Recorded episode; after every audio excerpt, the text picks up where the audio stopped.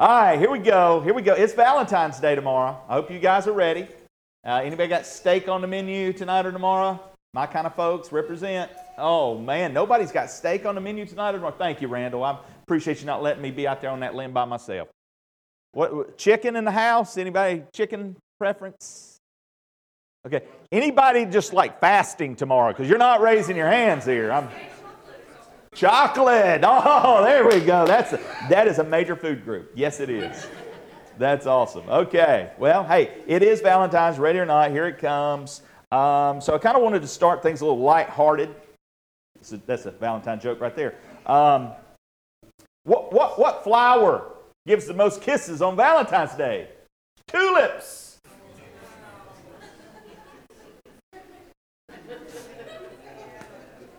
I've been at a Calvinistic conference all week. And anyway, some of y'all won't get that joke either. What did one Jedi say to the other on Valentine's Day? You're the one for me. Yoda one for me? Anyway. Stu, you'll appreciate this one. What? it, it is a short joke. yes, it is. What did the cook say to his girlfriend? You're baking me crazy. Sorry. Uh, what did one light bulb say to the other on Valentine's Day? I love you, Watts and Watts. Watts and Watts. All right, one more, one more. We're done. What did the farmer give his wife for Valentine's Day? Hogs and kisses. Yes. Dad jokes live on. Thank you. Thanks. See, that was worth sticking around, wasn't it, kids? Hi. Anyway, all right. Take your Bibles this morning. Let's go to the Italian book of Malachi, uh, or Malachi, as we prefer to say. Malachi, the book of Malachi. Uh, if you found the New Testament, Matthew, hang a left. Go back about 400 years and you'll find Malachi. So uh, that's the last book in the Old Testament, last book in the Old Testament.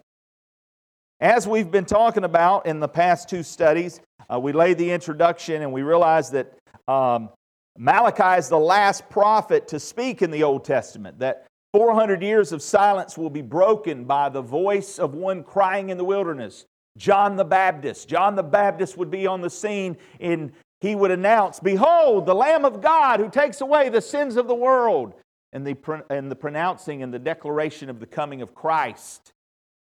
But Malachi concluded that last section of the Old Covenant and the Old Testament, and again, 400 years of silence would follow. We talked about, uh, again, in laying this foundation, uh, in Malachi's day, the, the people had been back in the land of Jerusalem for about 100 years. You remember they had been held in captivity uh, Babylon had just come through and ransacked everything and taken them captive, and they had been in captivity for 70 years. And, but now they're back in the land. They have rebuilt the city, they've rebuilt the temple, they've rebuilt the walls under Nehemiah. And now it's about 100 years since their return into the land. Worship was back on the scene. Uh, again, the sacrifices had been returned to the temple. Things were seemingly back to normal. But there was a problem. The people's hearts were not where they should be. Yes, they were going through the rituals. Yes, they were going through the motions, but that's all it was a ritual, a motion. And I think there's a lot here for us, church, recognizing uh, the example given to us in the Old Testament by the people of Israel. That if we're not careful, we find ourselves too in this condition of apathy complacency. Even though they'd gone through a lot of tragedy, they had faced a lot of things in their, in their past and recent past.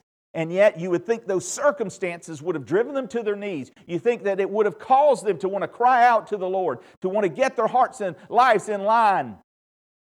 And yet, it was business as usual. I can't help but think about after going through what we've faced through COVID, and, and again, the couple of years that our life has just been disrupted and turned upside down, and things are no longer quite normal, you would think there would be a renewal in our hearts and passion for the return of the Lord. And yet, I'm afraid too oftentimes we are just like God's chosen people of old. We too, as God's chosen people, the church today, I'm afraid that we, if we're not careful, we become dull of hearing. We become complacent. We become apathetic. You know, I thank you for allowing me and my wife to get away. We just went on about a three day uh, trip to sit in a conference down in Georgia. And we were able to sit every morning and all day long into the evening hour, soaking in God's Word, worshiping with other pastors and laymen and, and, and, and, and folks who, who love the Lord and were there to worship God, to study the Scriptures. And it was very encouraging, very enriching. And, and, and my tank's full, and I want to spill it over onto you. And so hopefully that's one of the, the benefits of, of such a trip is that I'm able to come back now and pour into you the things that were poured into me. And so I can't say it enough the importance of allowing that time for your pastors to get their batteries charged and renewed. And I was reminded in that time away in the study of God's Word of the importance of the hour in which we're in. So may God speak to our hearts as He spoke to the people of Israel through His prophet uh, Malachi. May He speak to us today through His holy word. The subject, we picked it up last week. It's probably providential and good that we didn't finish with Valentine tomorrow. The love of God. There'll be a lot of talk of love over the next couple of days, but none probably that will be defined properly or biblically. You know, biblical love, agape love, is foreign to this world. Agape love can only be understood by the children of God, those whose sins have been forgiven, those whose hearts have been made new.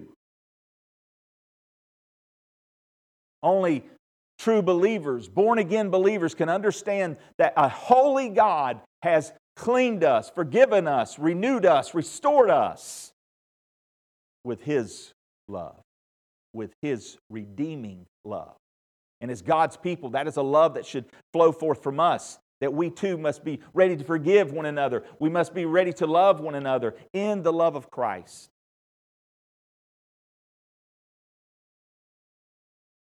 And so we find ourselves in the book of Malachi here again in chapter 1, verses 1 through 5. The burden of the word of the Lord to Israel by Malachi. I have loved you, says the Lord. Yet you say, In what way have you loved us? Was not Esau Jacob's brother, says the Lord?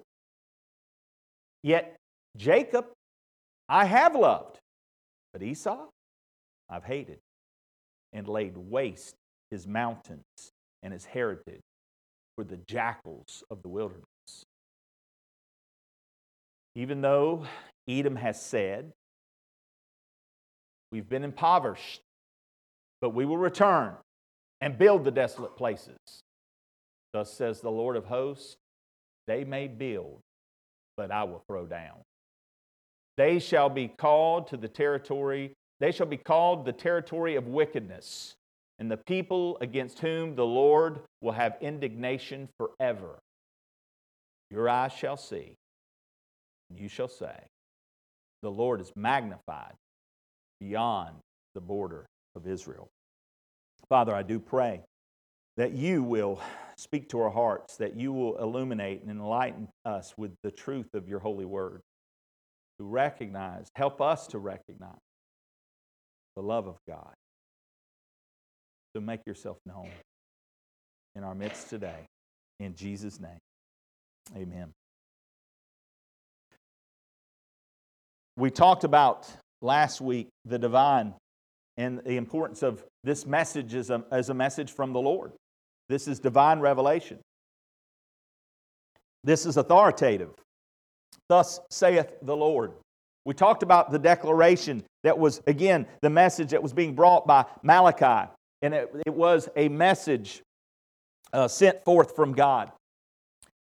We uh, ended here in the dispute, and we're going to pick up here in the midst of this. But again, we kind of cracked this and began to talk about uh, what was taking place here at, at, this time. And you'll recall that, uh, again, uh, the people of Israel were um, going to be challenged with a number of questions from God.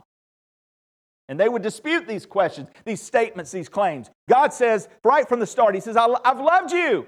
I love you. And they question it. How have you loved us? And isn't this true to form even today? I mean, we meet people in the world, and, and what they do is they, they look around at their circumstances, they look around at their troubled life, the problems they face, or, or the things they're going through right in that moment. And instead of looking at God and His character and His nature and His person, they look at these problems, and based upon the problems, they define God and say, God must not love me. God surely couldn't love us because if He loved us, why would these things be happening? And if you've ever had that thought, that thought is a, a, a, thought that is a natural thought. I think a lot of times people, when they wrestle through their faith and trying to understand their purpose in life and, and why they're here, that's, that can be an honest question, especially if you have had a problematic life. But I'm here to tell you today that God has demonstrated His love. We're going to see here in the Old Testament how he demonstrated it to the people of Israel. But we're going to also fast forward into the New Testament, and as God's people today, you can see his love fully demonstrated, regardless of what's going on in your world. God cannot lie. And by definition, we can trust him in his character and his nature. And that's where we must look, especially in the midst of our problems. They ask what ways have you loved us? I, am not seeing this in my life.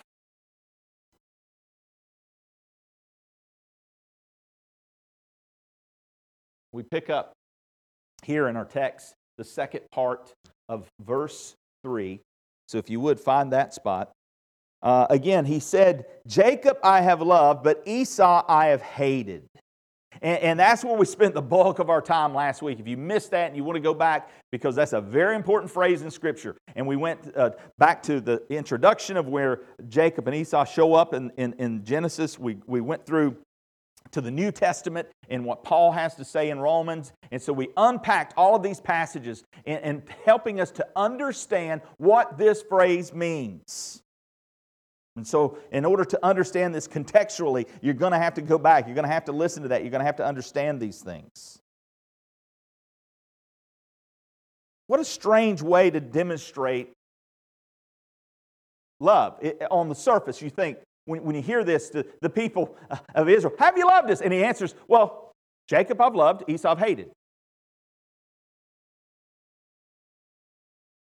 And yet, this should have spoke volumes to them. He said, I've laid to waste his mountains and his heritage. I've given that to the jackals of the wilderness. He's making a reference here to Edom's destruction. By the way, who were the Edomites? They're none other than the descendants of Esau.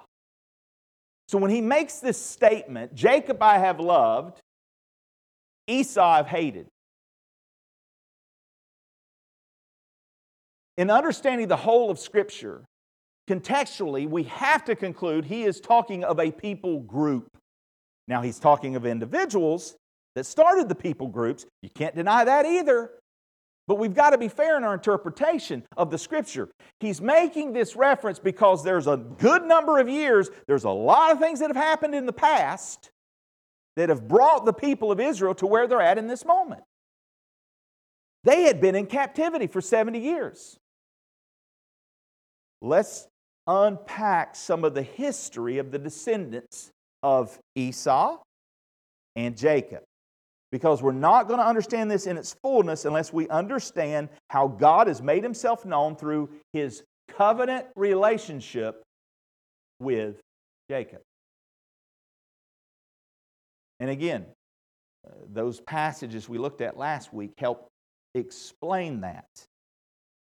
So, let's see if we can't make sense of this. By the way, um, Let, us go. I've got to go back. I was trying to avoid going back and relaying some of this history, but I got to go there. Take your Bibles and hold your spot there, but let's go to Romans. Let's go to, to Romans and let's look in chapter 9.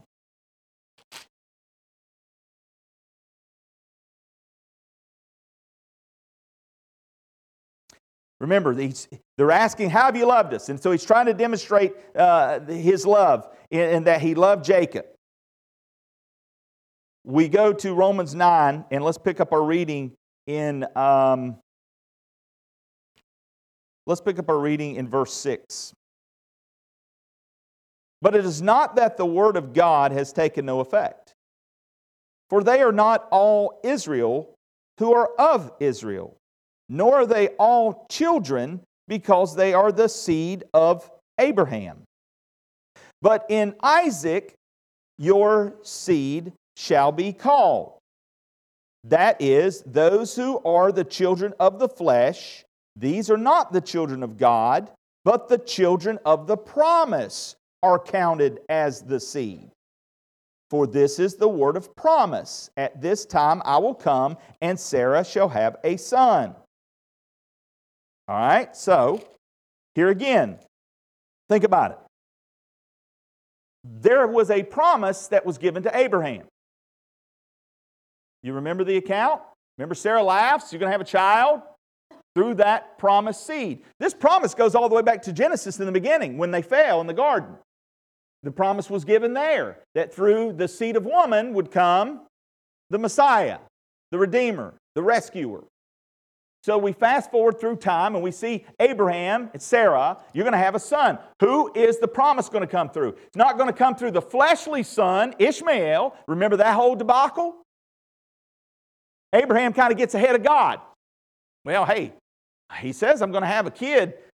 I ain't having it with this lady because she's kind of old. I guess I'll get with the maidservant, right? And they have offspring, right? Ishmael's born. Uh uh-uh. uh No, says God. No, he's not the promised seed. So you've already got a contrast being set up. You got the fleshly line of Ishmael, right? Which would end up birthing the nations of, of Arabs. Now they would be blessed and still to this day are in the fleshly realm, if you will, in the world's goods. But that's not the promise. That's not the covenant relationship. That's not where the covenant of God rests. By the way, note for self self ain't ever going to get things done. If you and I are going to get something done, it's going to be done through the power and the person of the Holy Spirit. It's going to be through the promises of God. I'm not going to work God's righteousness through vengeance or any other method that's worldly or fleshly. And so we see now, by the way, because Romans 9 starts off and it makes that, that account uh, uh, talking about the, the covenant and that relationship and that promise that was given to Abraham and Sarah. But then keep going in verse 10. And not only this, but when Rebekah had also had conceived by one man, even by our father Isaac, for the children not yet being born, nor having done any good or evil, that the purpose of God according to election might stand, not of works, but of him who calls. It was said to her, The older shall serve the younger. As it is written, Jacob I have loved, but Esau I have hated. He's quoting again the promise, right? How, how's, how's God loved his people in the past, right? Continuing on, what shall we say then? Is there any unrighteousness with God? Certainly not where he says to Moses, I will have mercy on whomever I will have mercy, and I will have compassion on whomever I will have compassion. So then it is not of him who wills, nor of him who runs, but of God who shows mercy. For the scripture says to Pharaoh, For this very purpose I've raised you up, that I may show my power in you, and that my name may be declared in all the earth. Therefore he has mercy on whom he wills, and whom he wills he hardens. You will say to me then, Why does he still find fault? For who has resisted his will? But indeed, O man, who are you to reply against God? Will the thing formed say to him who formed it, Why have you made me like this? Does not the potter have power over the clay from the same lump to make one vessel for honor and another for dishonor? What if God, wanting to show his wrath and to make his power known, endured with much long suffering the vessels of wrath prepared for destruction, and that he might make known the riches of his glory on the vessels of mercy, which he had prepared beforehand for glory. Even us, whom he called, not of the Jews only, but also of the Gentiles. You see, there's a, a in this passage, Paul is trying to make this contrast between, again, that fleshly seed and that promise seed. And it's important to note that just like the children of Abraham, hey, we have our father Abraham, we have our father Abraham. Jesus said, if you were of your father Abraham, you would have done the deeds. Before Abraham was, I was. I am, Jesus said. Jesus said, I am. They took up stones to kill him. They weren't descendants of the promise. Those Pharisees were no more than religious men of the flesh.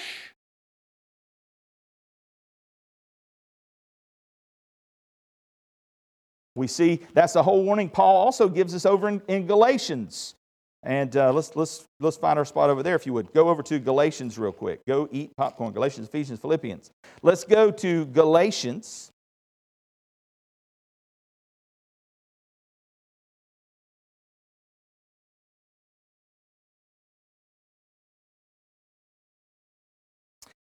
And let's let's pick up some reading here and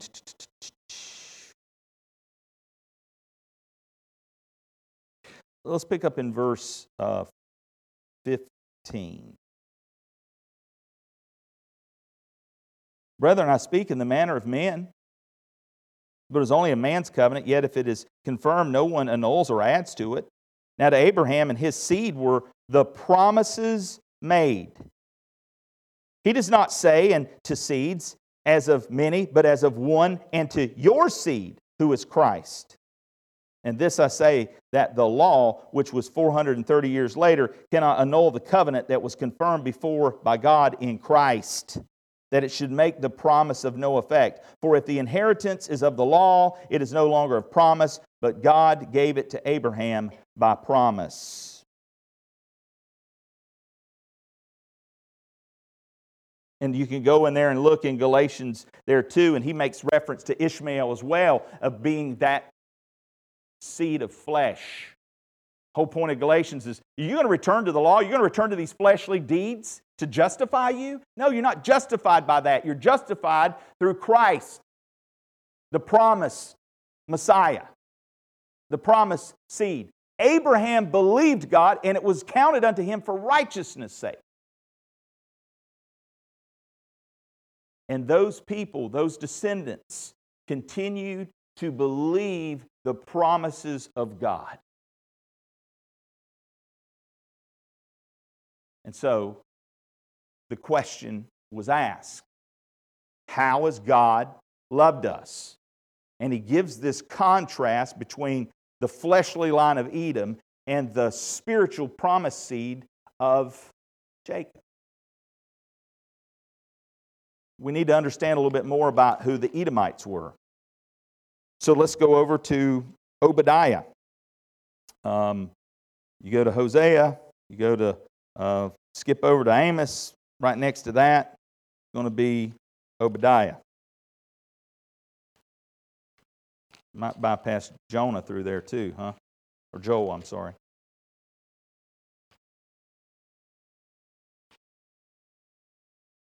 If you hit Jonah, hang a left. The whole book of Obadiah is referencing the coming judgment of the Edomites. Remember, who are the Edomites? The Edomites are descendants of Esau. You want to see how God viewed the people of Esau, his descendants? Well, take a look. The vision of Obadiah. Thus says the Lord God concerning Edom. We've heard a report from the Lord, and a messenger has been sent among the nations, saying, Arise and let us rise up against her for battle. Behold, I will make you small among the nations. You shall be greatly despised. The pride of your heart has deceived you. You who dwell in the clefts of the rock, whose habitation is high. You who say in your heart, Who will bring me down to the ground? Though you ascend as high as the eagle, as though you set your nest among the stars, from there I will bring you down, says the Lord. And if you continue reading this whole chapter, it is a pronunciation of judgment upon the descendants of Esau.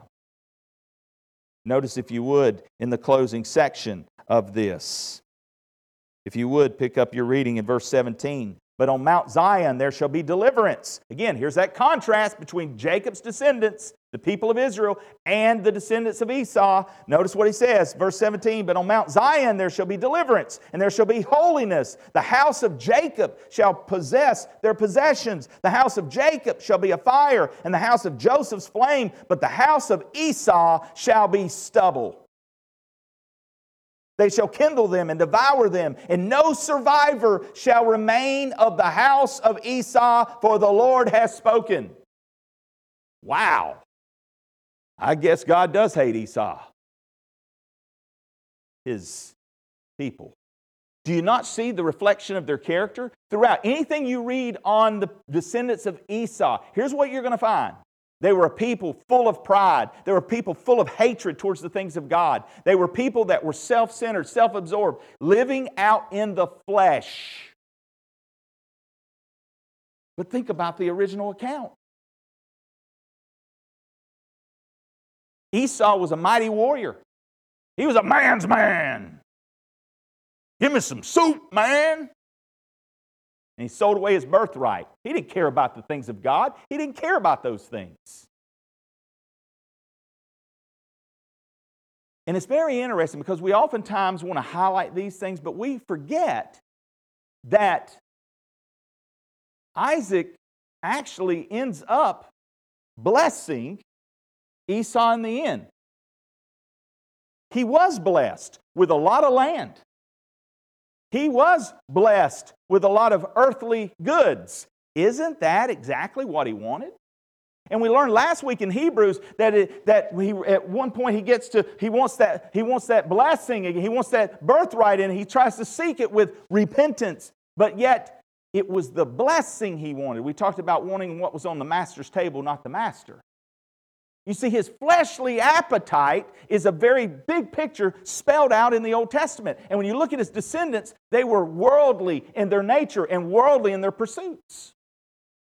Now let's trace through the line of some of his descendants. Do you know who some of his descendants are? Any of you remember the sons of Korah? Rebellious against Moses. The ground opens up, sucks them in. Descendants of Esau. You remember the Amalekites, arch enemies, battling when the people of Israel were out in the wilderness, wandering for 40 some years. Hey, those Amalekites were pretty prosperous in the land during that time period.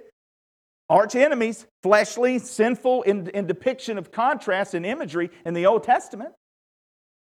You know who else is some of the descendants of Esau? You just kind of go through. Basically, here's a good rule of thumb if they were a bad dude in the scripture, they might be a kinfolk.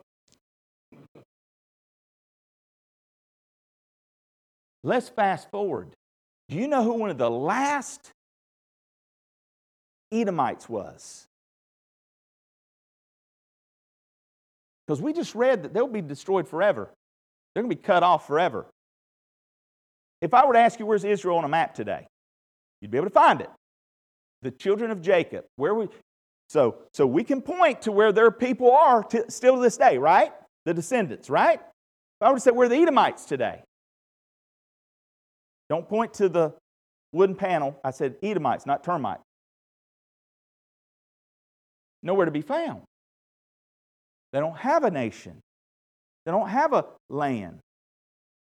Guess who one of the last known Edomites. By the way, they changed their name.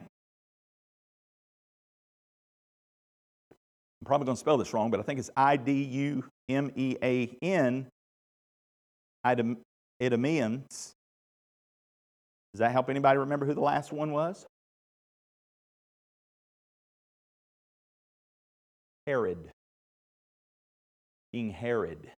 Oh, the ultimate arch enemy. The promised seed has finally come on the scene through the line of Jacob, the promised seed, the seed, Jesus Christ on the earth. And here's King Herod, who hears of another king? Oh no, because Herod represents the king of the world, and nobody's going to take my throne, thinks he, his pride, his level, his Edomite nature, his fleshly nature. And what does he do? Have all those kids killed. I'll get him. I'll not let this child grow up. And they hear of this and they slip out and flee to Egypt, right? Mary and Joseph take baby Jesus, right?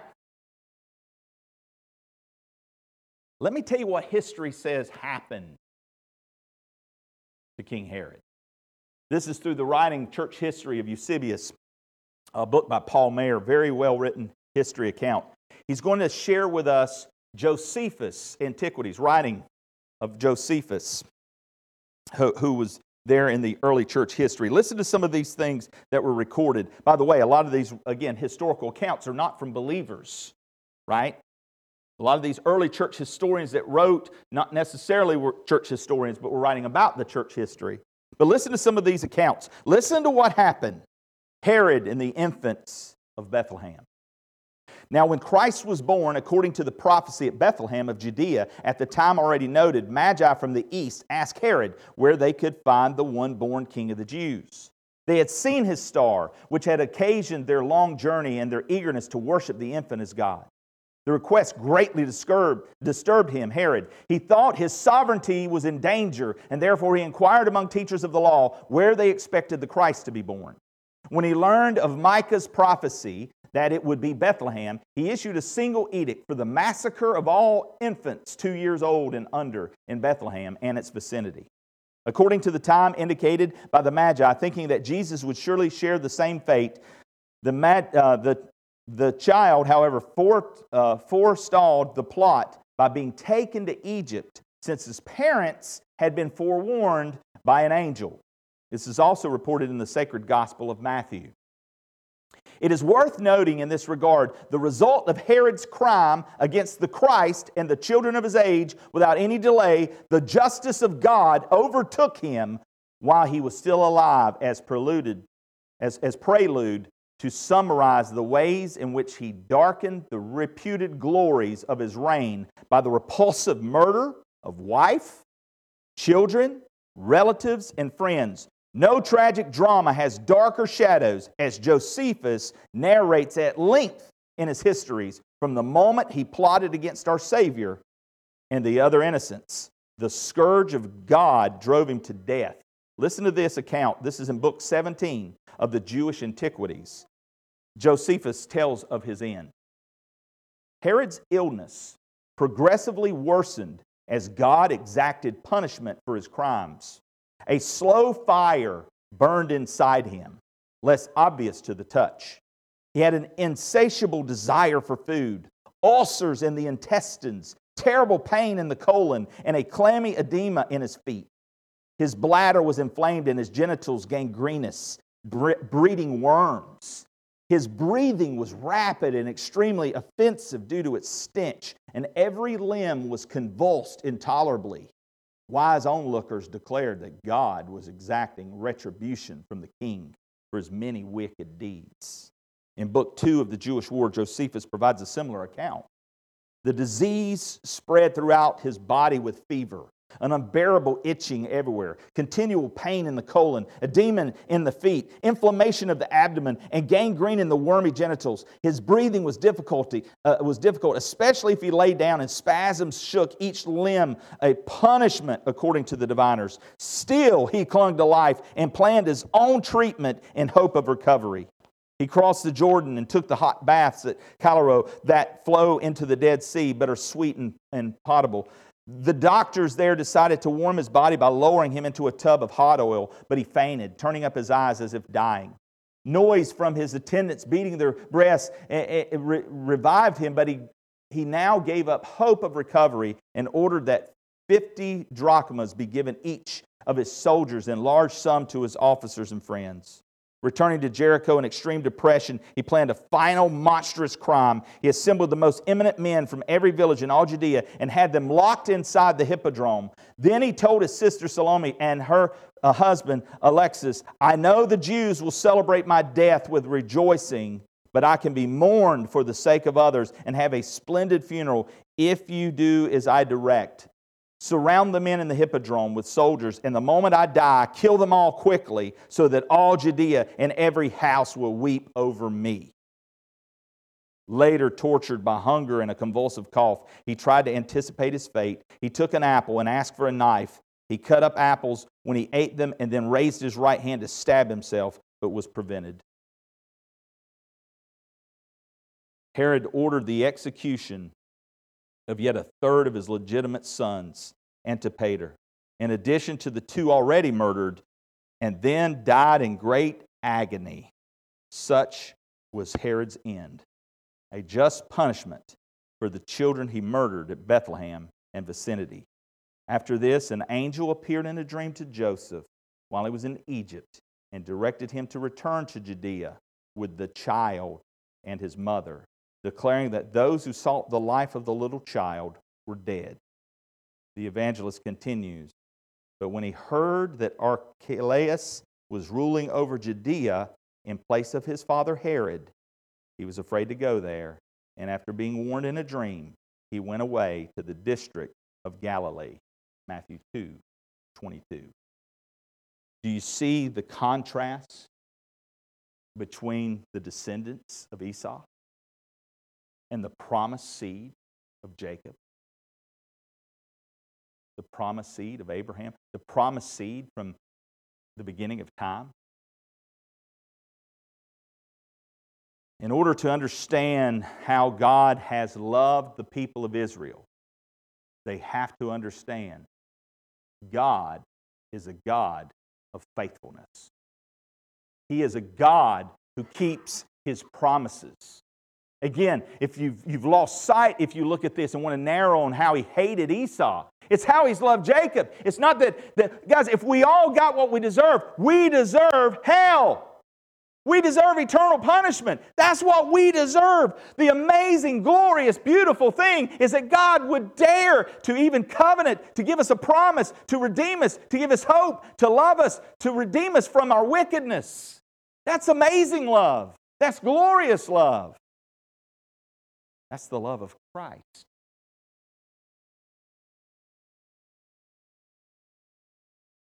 And so when he answers the question from the people, How have you loved us? He references the Edomites. Where were the Edomites? At that point, they were destroyed about, well, not destroyed, at that point they had been scattered about five years after the Babylonian captivity. Okay, so, uh, so let's go back in the timeline. Israel's taken captive by the Babylonians. The Edomites thought, ha, ha, ha, we're going to rule again. Boom, they got taken out about five years later. Now, it's interesting that you notice in the text that we pick up the discussion. Look in verse 4. Even though Edom has said, We've been impoverished, okay, we recognize we've been taken out temporarily.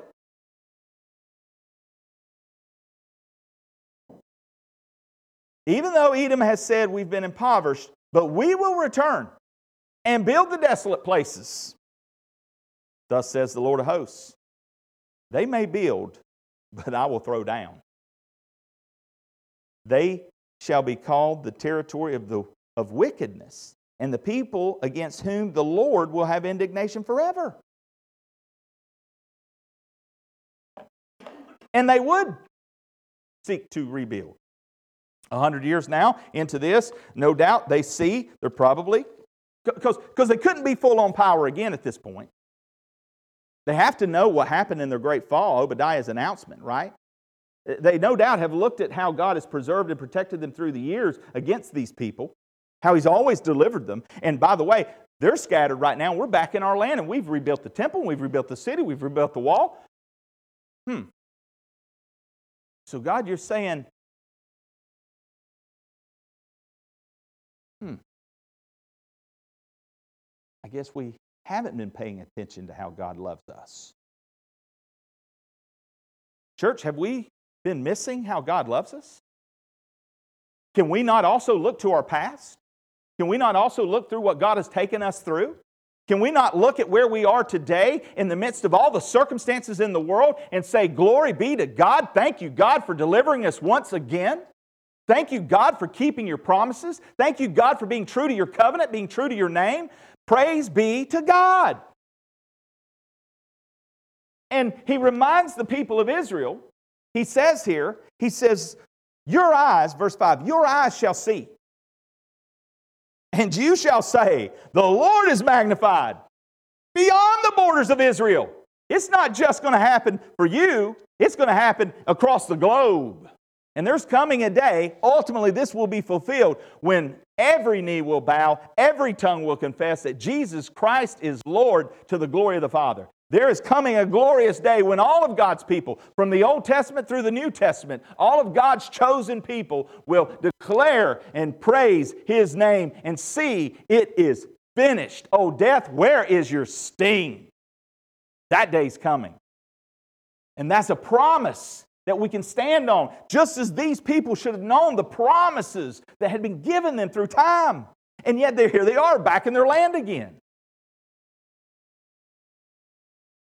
And so we see the discussion.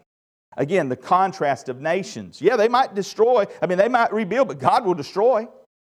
But not so with Israel. They're back. The city's been rebuilt. The temple's been rebuilt. The wall's been rebuilt. Their eyes are going to see. They're going to say, This is coming. It'll be ultimately fulfilled in the millennial kingdom. Micah 5 4 tells us that.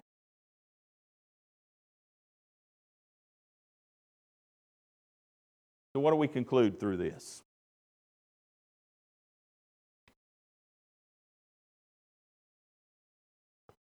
How are we to process this? How we to understand? By the way, if you want a little extra history, you can go into that 400 year period.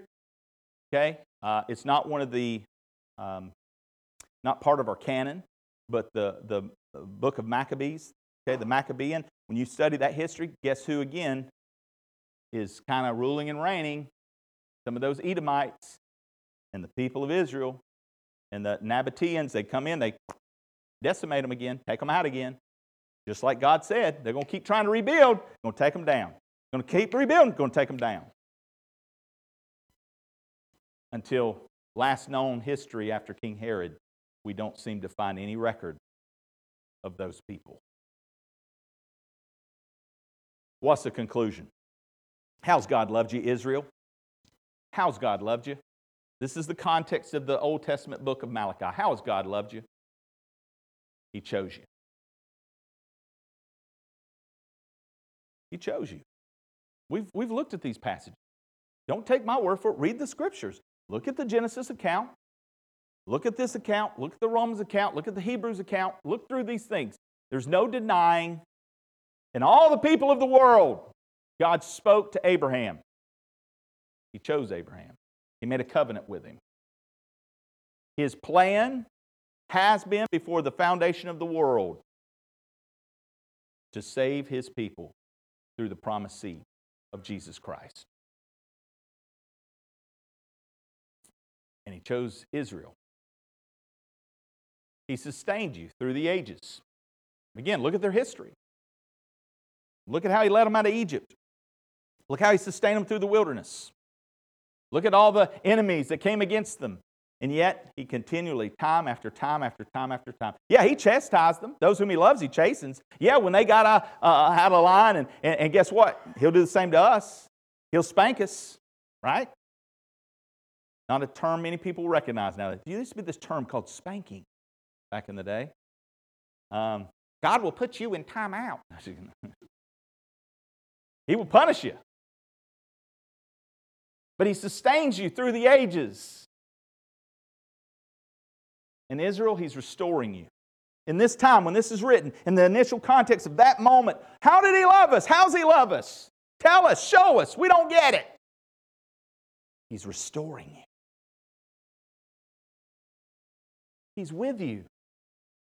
You remember through our Old Testament study when they rebuilt the temple and the old people are, are like, oh, it's not glorious like it used to be. It used to be beautiful back, back in my day. And the young people are like, oh, it's glorious and beautiful. And yet God says to both of them, look, man, that's, anyway. He says, was I not with you back then? Was I not with you when you came out of Egypt? Was I not within our, uh, in, in, the tent? Was I not in this tabernacle? Was I not in that temple built that you, am I not in this one?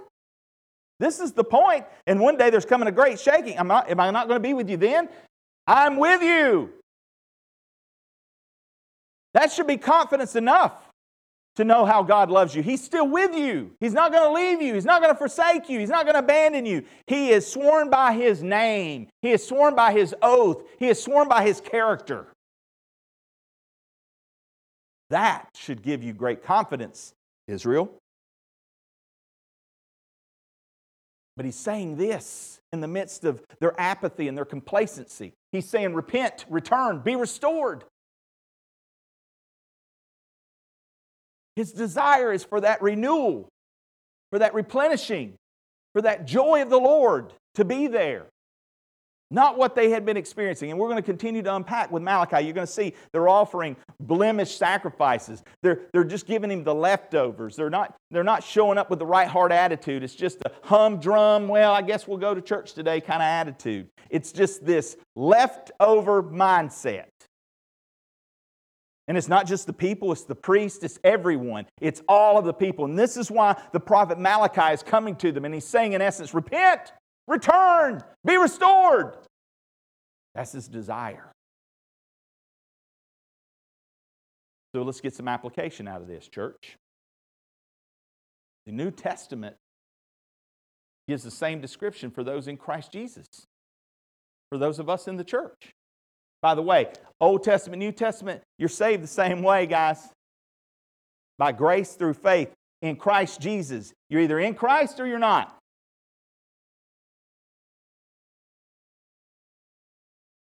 Ephesians 1 4 to 5, just as he chose us in him before the foundation of the world.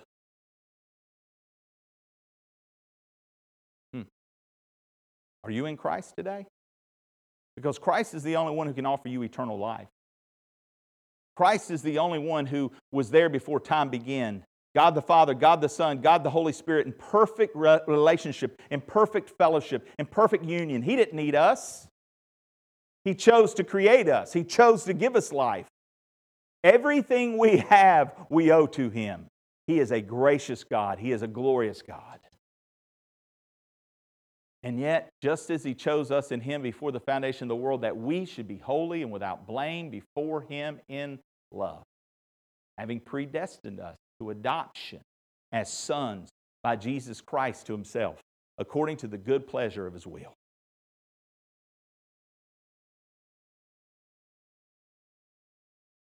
Just imagine for a second you're all up for adoption. I mean, just imagine that I walk in and, and I adopt five of you. Isn't that beautiful? That I would actually adopt five children? Well, you didn't adopt the rest of us, and, and everybody's just man huffing puffing. Well, put a wet blanket on this glorious day of adoption. God's God. I'm not. You're not. And there are some mysteries that this tension presents in Scripture, and it's there, and we're not going to ignore it. We're not going to skip over it. But it says what it says It says what it says.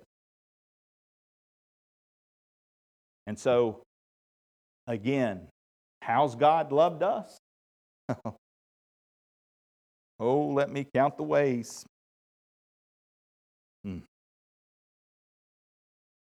You know, you think about it, church. Who are you? Who is your, What is our identity in Christ? You are a chosen generation. That's what the scriptures say. You're a chosen generation, a royal priesthood, a holy nation, his own special people, that you may proclaim the praises of him who called you out of darkness into his marvelous light. Has he called you out of darkness?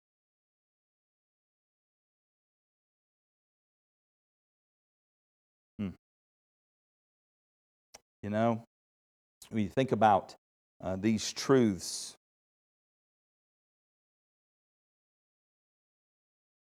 I can't help but think about. Go, go, with me over to real quick. We got a few minutes left. Go, go over to Corinthians. Um, let's look in. Make sure I find my spot.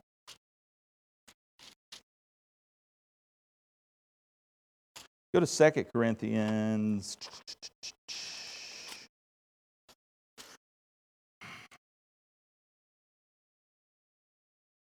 4. 2 Corinthians 4. Therefore, since we have this ministry, as we've received mercy, we do not lose heart, but we have renounced the hidden things of shame, not walking in craftiness nor handling the word of God deceitfully, but by manifestation of the truth, commending ourselves to every man's conscience in the sight of God. But even if our gospel is veiled, it's veiled to those who are perishing whose minds the God of this age has blinded, who do not believe, lest the glorious light of the gospel, of the glory of Christ, who's the image of God, should shine on them. For we do not preach ourselves, but Christ Jesus the Lord, and ourselves your bondservants for Jesus' sake. For it is God, it is the God who commanded light to shine out of darkness, who has shone in our hearts to give the light of the knowledge of the glory of God in the face of Jesus Christ. Don't miss that last verse. Think about the beginning of time when God spoke and said, Let there be light. There was darkness. And God said, Let there be light. And our blinders were on in this world. We too once were children of wrath. We too once were under the, the, the collapse of the wrath of God unless God does something. And God said, Let there be light. For it is the God who commanded light to shine out of darkness, who shone in our hearts to give the light of the knowledge of the glory of God in the face of Jesus Christ. When I look to Christ, I don't have to question whether or not God loves me. God demonstrated his love toward us. And while we were still in the dark, we were still in, this, in our sin, Christ died for us. That's a glorious light. That light came into the world, and man didn't want to have anything to do with that light because man loves darkness rather than light. But when the glorious light of the gospel penetrates the darkness of our hearts, it illuminates us to the truth. Jesus is the way. Jesus is the truth. He is the promised seed. And that demonstrates to us God's love for us.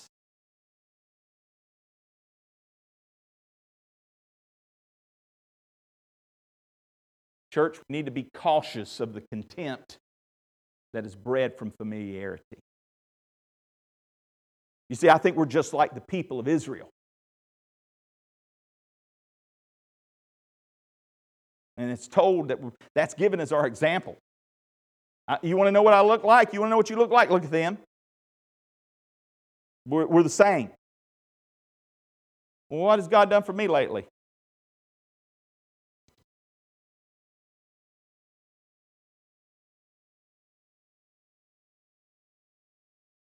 You know, sometimes we get comfortable in our relationships, and that, eh, that can open the door to apathy. And,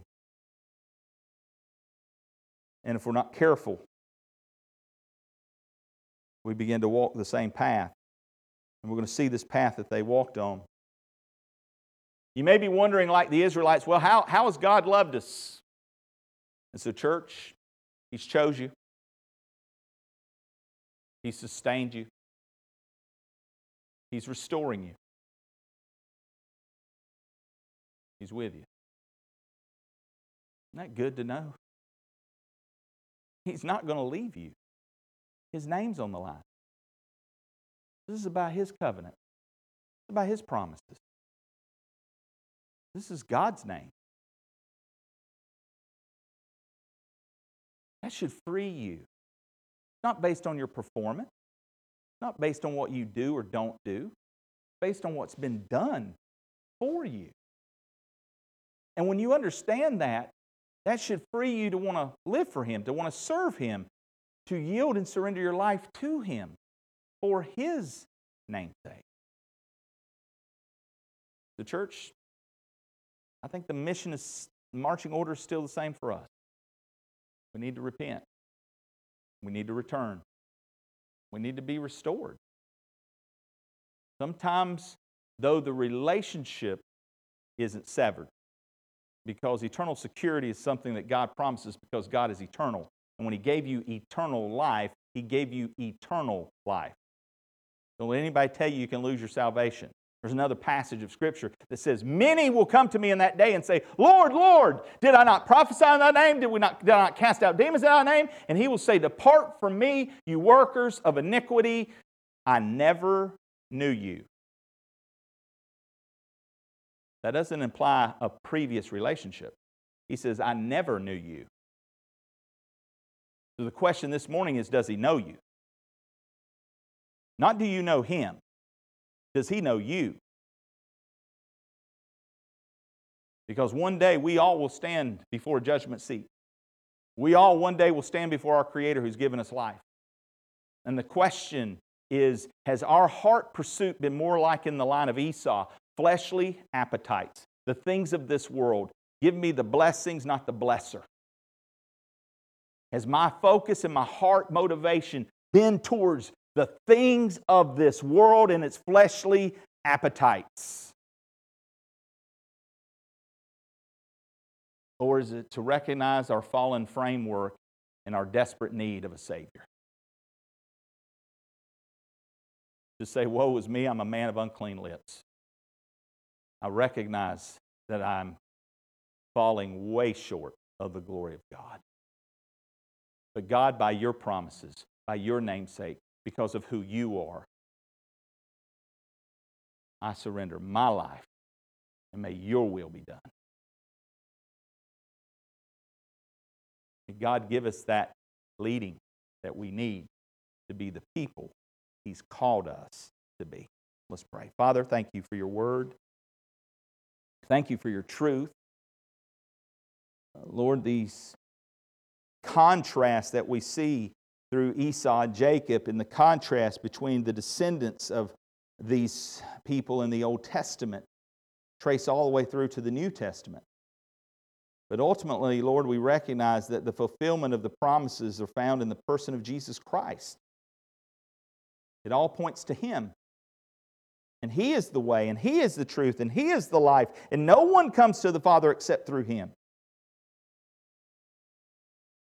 And Lord, my prayer would be today that if there are those here in darkness, that the glorious light of the gospel would shine on their heart. That you would speak this truth to their heart, that their, that their heart would be fertile soil to receive this truth. It would not be hardened like the rocky soil of the hearts of those that we've looked at today in those fleshly uh, responses and the rejection of God over and over and over again in their life. We know that Pharaoh hardened his heart, and we know that God hardened Pharaoh's heart we recognize that there is a sovereignty of God and there is a responsibility of man. None of these people we've talked about from the Edomite line uh, can stand before a holy God without responsibility. They all clearly rejected for the sake of fleshly appetite. And Lord, my fear is that there might be someone here today who's on that same path of darkness, and I pray, I beg, and I plead that the glorious light of the gospel the good news of Jesus Christ, that He loved you and He demonstrated His love for you. And while you were still in your sins, Christ died for you. Turn from your sin today. Repent of your sin and cry out to the only name given under heaven amongst men by which to be saved. May you call upon the name of Christ to be your Lord and Savior. Bow your heart and knee to Him today. Wherever you are, right there in your seat, to simply cry out to the living God to have mercy upon your soul that you might see, hear, believe, and know, be regenerated and drawn to God to know Him, that you might be known by Him. God makes a promise. It's not by the will of man, but it is by the call of God. And He promises that anyone who comes to Him, He will in no way no way turn away. He will not cast you out. By faith, come to Him today.